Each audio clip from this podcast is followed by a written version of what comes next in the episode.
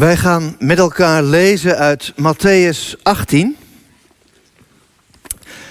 Matthäus 18 vanaf vers 15.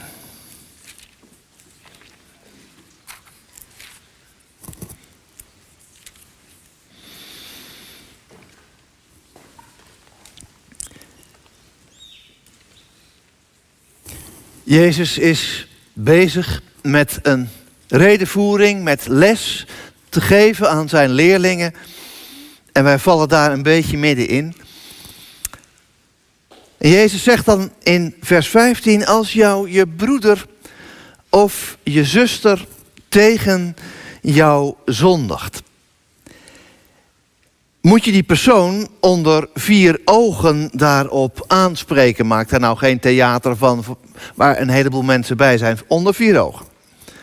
Als hij luistert, heb je hem teruggewonnen. Luister niet, haal er dan één of twee anderen bij, want een aanklacht is rechtsgeldig met een verklaring van tenminste twee getuigen. En als hij ook naar hen niet luistert, leg het dan voor aan de gemeente.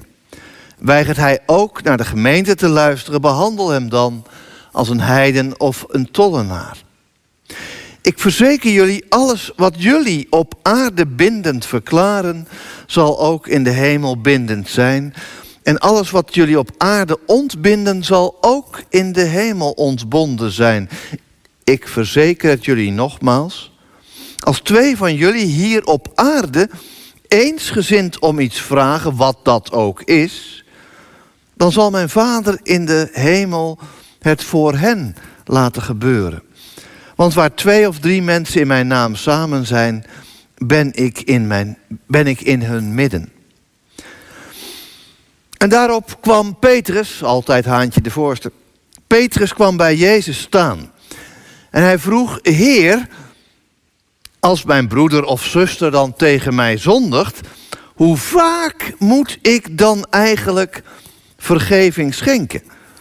Tot zevenmaal toe? En Jezus antwoordde niet tot zevenmaal toe, zeg ik jou, maar tot zeventig maal zeven. Daarom is dat met dat koninkrijk van de hemel als met een koning die afrekening wilde houden met zijn dienaren. Toen hij daarmee begonnen was, bracht men iemand bij hem die hem tienduizend talenten schuldig was. Omdat hij niets kon terugbetalen, gaf zijn heer bevel dat deze man samen met zijn vrouw en zijn kinderen, alles wat hij bezat, verkocht moest worden, zodat die schuld kon worden ingelost. En toen wierp die dienaar zich aan de voeten van zijn heer en smeekte hem: Heb geduld met mij, ik zal u alles terugbetalen. En zijn heer kreeg medelijden, hij liet hem vrij. Hij schold hem die geleende som kwijt. En toen die dienaar naar buiten ging, trof hij daar een van zijn mededienaren. En die was hem honderd denari schuldig. Hij greep hem bij de keel. Hij zei: Betaal me alles wat je me schuldig bent. Toen wierp die zich voor hem neer en smeekte hem: Heb geduld met mij, ik zal je terugbetalen. Maar hij wilde er niet van weten. Integendeel, hij liet hem gevangen zetten tot hij die hele schuld zou hebben afbetaald. De andere dienaren die hadden gezien wat daar gebeurde. Ze waren zeer ontdaan en gingen naar hun heer om hem alles te vertellen. Daarop liet die heer hem, dat is dus die eerste dienaar, bij zich roepen. Hij zei tegen hem, je bent een slechte dienaar. Heel die schuld heb ik jou kwijtgescholden omdat je mij daarom smeekte. Had jij dan geen medelijden moeten hebben met je mededienaar, zoals ik medelijden had met jou? En zijn heer was zo kwaad dat hij hem in de handen van de folteraars gaf, tot hij die hele schuld zou hebben terugbetaald. Zo zal mijn hemelse Vader ook ieder van jullie behandelen is een broeder of zuster niet van harte vergeeft. Tot zover Matthäus 18.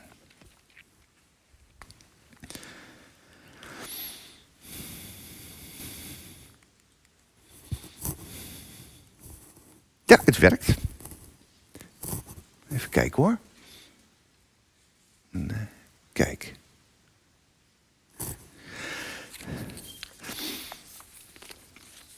Beste mensen, ik begin de preek met een verhaaltje. Op een wandeling. Op zekere dag in de hemel ontdekte God tot zijn verbazing dat iedereen er was. Geen enkele ziel was in de hel beland.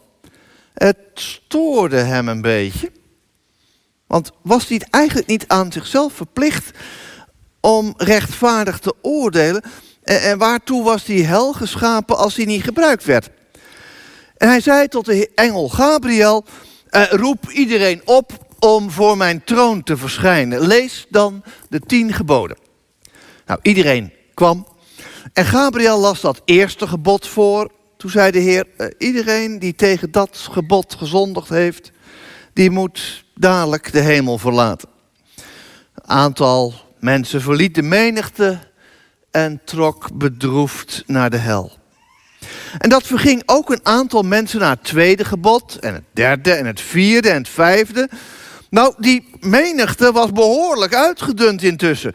En na het zesde gebod was iedereen vertrokken. Eh, behalve een dikke, oude, kale kluizenaar.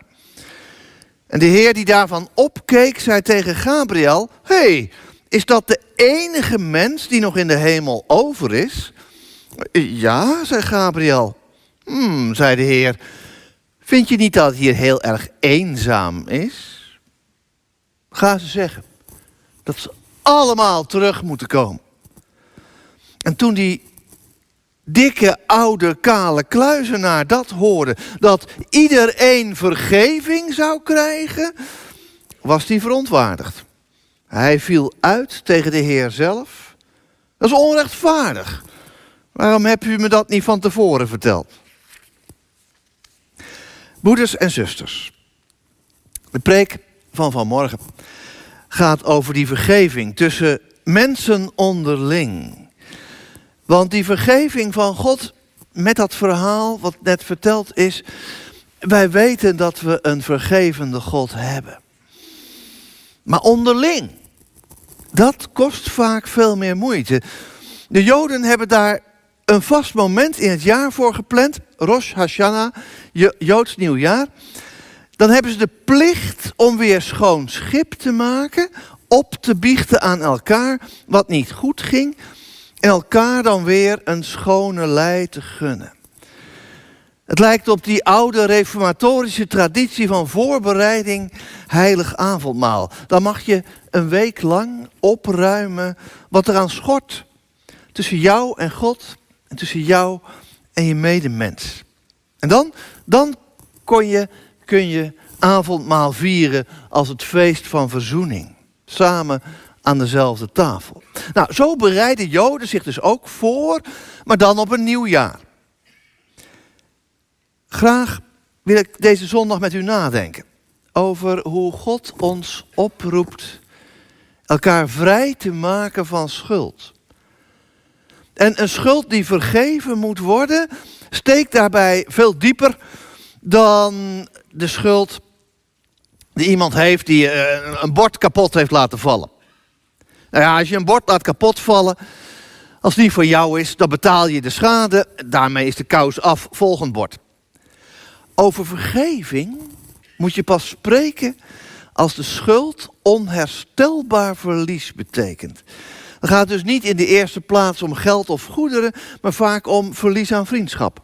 Verlies aan vertrouwen, omdat een mens jou diep gekwetst heeft. Het is ook meer dan alleen maar wat uit het verleden. Want je hebt er vandaag last van. Nietzsche schijnt gezegd te hebben: Het doet me niet zozeer pijn dat jij mij teleurgesteld hebt, maar ik kan je niet meer vertrouwen. De schuld van het moment betekent nog niks in vergelijking met die schuld aan verlies van wat je in de toekomst met elkaar had kunnen beleven. Dader en slachtoffer zijn allebei gevangen in dat conflict. Telkens als we aan elkaar denken, of als we elkaar tegengekomen, dan voelen ze dat weer. Wij hebben wat tegen elkaar. Komt niet goed. Komt niet goed. Zijn we daartoe echt veroordeeld? Jezus leert het ons anders. Petrus vraagt hem: hoe vaak moet ik nou een ander een schone lei gunnen? En eerlijk gezegd, Petrus denkt heel ruimhartig te zijn dat hij dat zeven keer wil doen. En dan houdt het op hoor. Maar Jezus zegt, met een veelvoud van zeven, zeventig maal zeven maal. Oftewel nooit ophouden. Bij 490 ben je echt de tel wel kwijt. En dan vertelt Jezus dus die gelijkenis van die twee dienaren met schulden. Je moet begrijpen hoe enorm groot die eerste schuld was. 10.000 talenten, dat is gelijk aan 60 miljoen denari. Ja, wat is dat dan weer? Nou, een denari was het dagloon van een ongeschoolde arbeider. Nou, als we dat al even op 100 euro stellen, dan kom je omgerekend op 6 miljard euro. Verkoop als slaaf van zo'n dienaar was dus eigenlijk ook nutteloos. De enige oplossing was dat de koning zijn schuld nam, zijn verlies nam en die dienaar vrij uit liet gaan. En dat doet deze grootmoedige koning. En dan die tweede schuld. 100 denari is natuurlijk ten opzichte van 60 miljoen helemaal niks. Maar op zichzelf genomen, naar onze maatstaven, 10.000 euro. Wow. En die eerste dienaar wil dat geld dus terug. En de man die die 100 denari schuldig is, wordt in de gevangenis gezet. Overigens niet als straf, maar om met dwangarbeid dat bedrag op te hoesten. En de koning die hoort ervan. En die wordt me daar toch boos. En de kwijtschelding van de eerste dienaar wordt ingetrokken. Want hij had verwacht, die koning, dat die grote gunst toch ook gevolgen zou hebben in het leven van die dienaar. Hij moest een voorbeeld nemen aan zijn heer. Zo'n schuld van 10.000 talent wilde de koning nog wel door zijn vingers kijken, maar die harde behandeling van die medemens niet. En Jezus gaf zijn leerlingen hiermee de les dat als wij graag profiteren van het ruime hart van onze God, dat we dan ook zo ruimhartig naar elkaar toe moeten wezen. Niet boos blijven. God vergeeft met een doel dat dat verschil gaat maken in uw en mijn leven. En als God dan merkt dat zijn vriendelijke genade bij ons boter aan de galg gesmeerd is, dat daar niks nieuws uit voorkomt, dan schetst Jezus ons zelfs die gruwelijke mogelijkheid dat God vergeving zou intrekken. Het offer van Christus voor onze zonde aan het kruis is niet zijn eindpunt met ons, met zijn doel met ons, maar juist beginpunt, opdat wij in zijn schepping toekomen aan het leven zoals hij bedoeld had. Vergeving van boven is dus geen vrijbrief voor liederlijk gedrag, maar bevrijding tot een ander leven. Waarin geen verwijdering meer optreedt tussen God en mens, maar ook niet tussen mens en mens. Onze Heer staat er dus op dat wij elkaar die vergeving gunnen. Maar het komt er vaak niet van. Nou, waar zou dat aan liggen? Ik wil u enkele redenen noemen. De eerste is de kop in het zand. We zoeken graag verzachtende omstandigheden.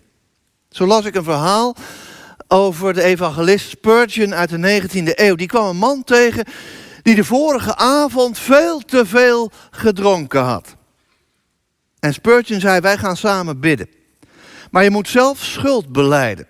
En de man zei, heer, ik ben gisteravond uit geweest en ja, toen kwam ik in de verkeerde kroeg. Nee, riep Spurgeon, dat is niet goed. Dat is niet goed. Over.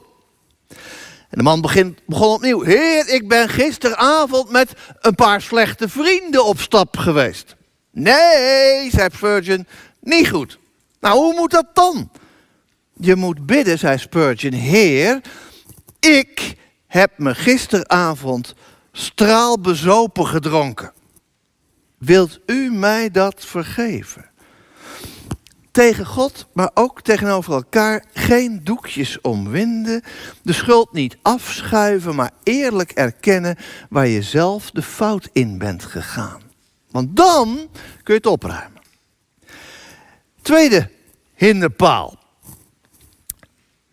De behoefte die we vaak hebben aan een zwart schaap. Het heeft ons verdriet gedaan. En dan zoeken we iemand of iets die daarvoor verantwoordelijk was. Niet om te vergeven, nee, maar om juist iets of iemand te hebben om onze boosheid op los te kunnen laten. Verwijten kan je soms ook koesteren. Maar ja, dan kan het verdriet niet slijten en de vergeving maakt geen schijn van kans. Vergeving van een zwart schaap kan zo bevrijdend zijn voor beide partijen. En dan een derde hinderpaal om tot vergeving te komen, is het gevoel van veel mensen dat je wat die ander deed dan toch een beetje goedkeurt of niet zo erg vindt. Nee, niks is minder waar. In Colossense 3, waar we vanmorgen mee zijn begonnen, roept Paulus op tot vergeving, maar hij laat in vers 16 de broeders en de zusters elkaar in alle wijsheid onderrichten en vermanen. Vermanen is een duur woord voor uh, vertellen wat er niet goed is. Als een mens in liefde wordt aangenomen, mag je die foute daden nog wel degelijk afkeuren. Zoals Jezus ook aan dat kruis de moordenaar aan zijn zij vergaf.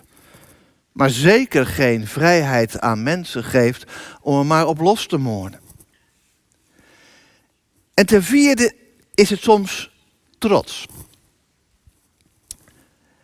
Ik heb dit toch niet verdiend.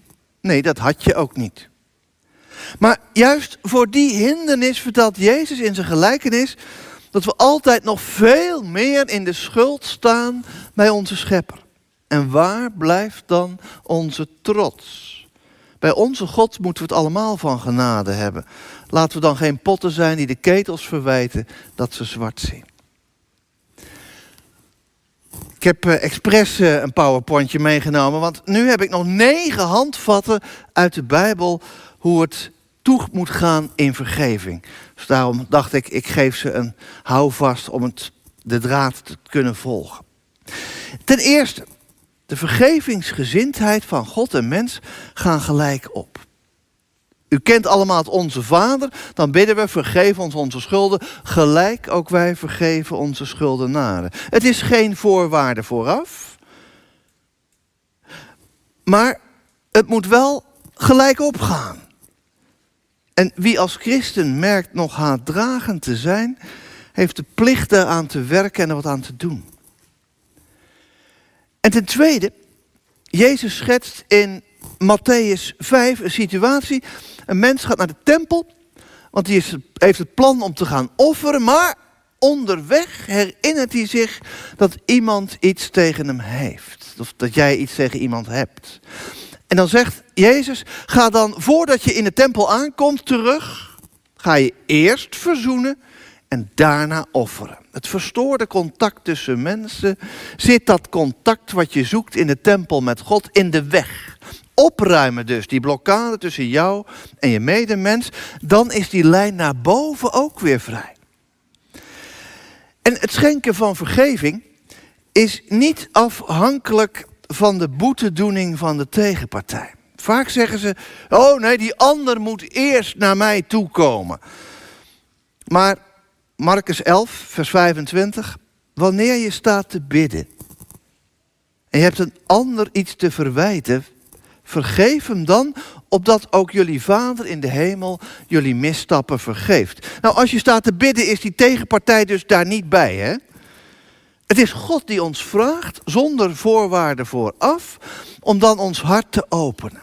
En dan kan het zijn dat je vindt dat die tegenpartij het inderdaad niet verdient. Maar Paulus zegt in Colossense 3, vergeeft elkaar En verdraag elkaar. Nou, verdragen is helemaal niet makkelijk. Maar we zullen die last toch moeten dragen, omdat Christus het aan ons vraagt en voordoet. En dan zegt Jezus ook, dan zegt Paulus in Colossense 3, in de vertaling van 1951, je moet vergeving schenken indien de een tegen de ander een grief heeft. Een grief. Dat is een zwaar woord. Het zit je dwars. Het zit je hoog. Doet pijn. En voor dat soort kwesties moet je ook vergeving reserveren. Ik moet eerlijk zeggen dat ik zo nu en dan vergeet om de vuilniszak bij ons thuis buiten te zetten. En dan zegt mijn vrouw, nou ben je alweer vergeten dat die vuilniszak buiten moet. En dadelijk komt de vuilnisophaalster in. En dan is het niet opgehaald en dan zitten we ermee. Dat lossen we dan wel op.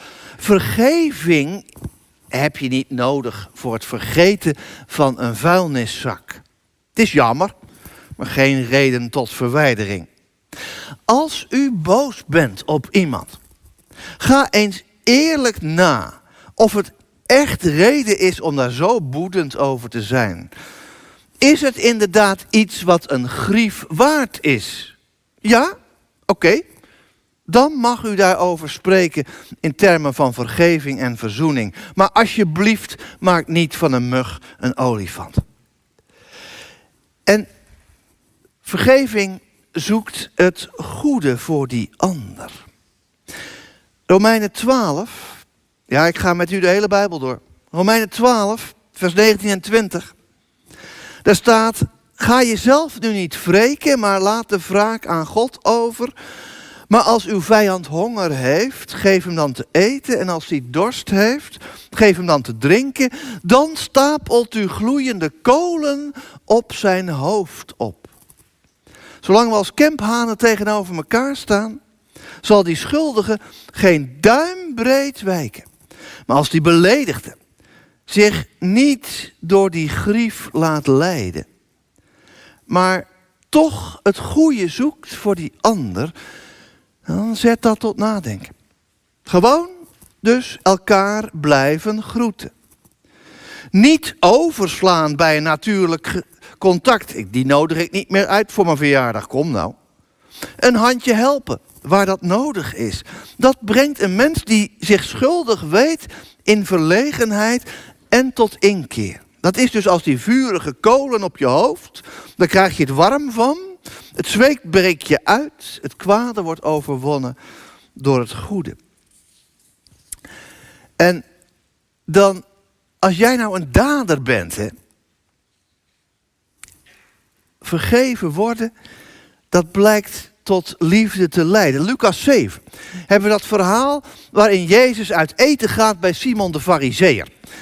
Maar niet bepaald gastvrij behandeld wordt. Dan komt daar een zondares binnen, een vrouw, die gaat zijn voeten wassen met kostbare olie. Die huilt daar met tranen, met tuiten, zodat die voeten ook nog nat worden. En dan gebruikt ze haar lange haren als handdoek. En Jezus concludeert dat iemand aan wie veel te vergeven valt, veel liefde toont. Maar iemand die weinig vergeven wordt, ook weinig liefde toont. Lucas 7, vers 47. Terwijl wij, dat mens, dat telkens weer in de fout is gegaan, toch echt zouden afschrijven en er niks meer van zouden verwachten. Verwacht Jezus er meer van. Een mens die uit ervaring weet hoe het is om uit genade te mogen leven, kan ook het geheim van de liefde, die elke verhouding van recht en plicht te boven gaat, die kan die ook weer ontvangen en uitdelen. Speel maar geen verstoppertje met je schuld. Laat het je vergeven, want je wordt daar een beter mens van. En durf ook te bemiddelen. Nog aan het kruis hangend, zei Jezus: Vader, Vader, vergeef het aan hen. Ze weten niet wat ze doen. En Paulus bemiddelt later bij wrijving in Korinthe. En roept gemeenteleden op de schuldigen weer te bevrijden door te vergeven. Wat doen wij als wij zien dat mensen niet meer samen door een deur kunnen? Wat doen we met huisgenoten, met collega's, als vrienden verzinken in bitterheid of met de nek worden aangekeken? Laten we het zaakje dan maar in zijn sop gaar koken? Of doen we een goed woordje voor ze? Bemiddelen we zodat er rust en verzoening kan komen? En als de hoofdrolspelers dan inderdaad elkaar vergeven, wat doe je dan als partijganger? Paulus die sluit zich aan in 2 Korinthe 2 bij de vergeving die in Korinthe gegeven wordt. Als jullie vergeven, ik doe het ook. Hij laat de kwestie niet bestaan als anderen het uit de wereld helpen. Het is opvallend hoe in zaken van schuld en verwijt mensen snel kanten kiezen. En juist meelopers zijn soms haatdragender dan de hoofdverantwoordelijke. Ik zal vertellen uit mijn eigen leven. Ik was jong dominee, 30 jaar terug, in mijn eerste gemeente. Ik was net begonnen en ik kwam tot de ontdekking dat ons kerkkoor had een gigantische ruzie onder elkaar. En de helft zong niet meer mee. Nou, met heel veel moeite. Alle koorleden weer met elkaar verzoend. Het was mijn vuurdoop. Maar één gemeentelid weigerde de strijdbijl te begraven. Die bleef boos. Maar het was geen eens een koorlid. Het was de echtgenote van een koorlid. Maar haar man hadden ze te pakken gehad. Jammer dat zij het niet los kon laten. Het koesteren van de wrok van een ander is even onvruchtbaar als eigen wrok of verwijt. Verdraagt elkaar, vergeeft elkaar. Maar als je het nu echt moeilijk vindt om iemand te vergeven. Je wilt wel, maar het doet te zeer. Het zit je dwars, het spookt maar door je hoofd. Waar vind je dan de rust en de kracht om er toch een streep door te kunnen zetten? In Colossense 3, vers 15 staat na de oproep tot vergeving dat de vrede van Christus moet heersen in ons hart. Niet de boosheid, niet de pijn, niet het verdriet, niet onze verwarring, niet onze wensen of verwachting, nee, Christus. Christus moet er aan te pas komen met zijn vrede. Leg hem dus die kwestie voor. Dat heersen, dat is eigenlijk een werkwoord voor scheidsrechter zijn. Laat hij de scheidsrechter zijn die het spel van ons leven binnen de perken houdt. Laten we de arbitrage van die scheidsrechter ruim baan geven. Vraag hem om die genade dat het weer goed mag worden. Als er brokken in ons leven zijn, Vraag Hem de weg van de vergeving ons aan te leren. Dat doen die leerlingen dus ook in Lucas 17. Als die, net als Petrus in onze schriftlezing, als ze gehoord hebben dat ze elke dag elkaar wel zeven keer moeten vergeven, elke dag, dan slaat de schrik hen om het hart. En ze gaan naar Jezus toe.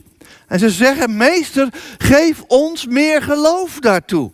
Op eigen kracht lukt ons dat niet. En verbazingwekkend is dat Jezus dan zegt: geef ons meer geloof. Beste leerlingen, een geloof als een mosterdzaadje is al genoeg. Nou, een mosterdzaadje is piepklein. Hun vraag om meer is dus niet nodig. Meer vergevingsgezindheid, meer moed, meer kracht. We kunnen het zo verwachten van meer. Maar Jezus zegt, laat het meer maar los. Geloof als een mosterdzaadje is genoeg. Dat is niet geloof in jouw eigen vergevingskracht, maar geloof in Jezus zelf. En al fluister je hem maar om hulp.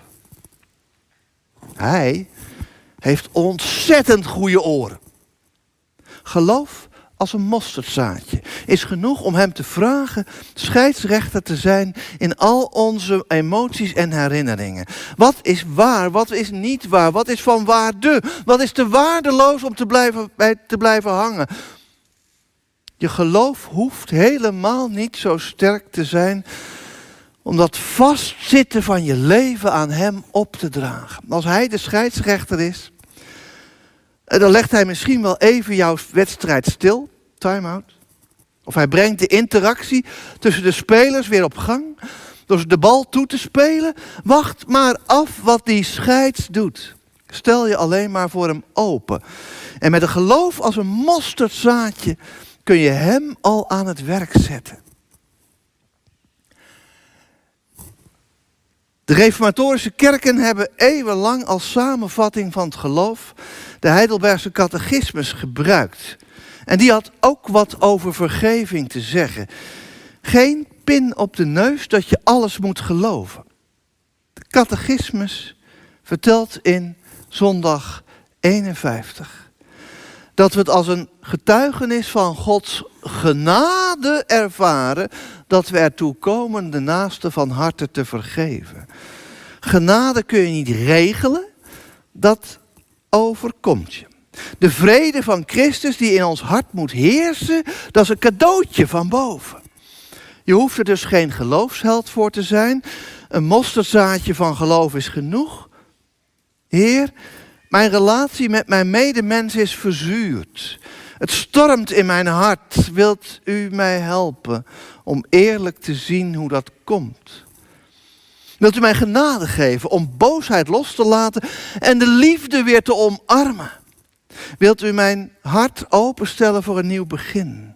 Het zal anders zijn dan vroeger, vast, want dat verleden, dat dragen we met ons mee. Maar wilt u mij helpen om elkaar barmhartigheid te gunnen, opdat genegenheid weer een kans krijgt? Wilt u mij de vrede geven die alle verstand te boven gaat? Wees u onze scheidsrechter, want op mijn eentje lukt het niet.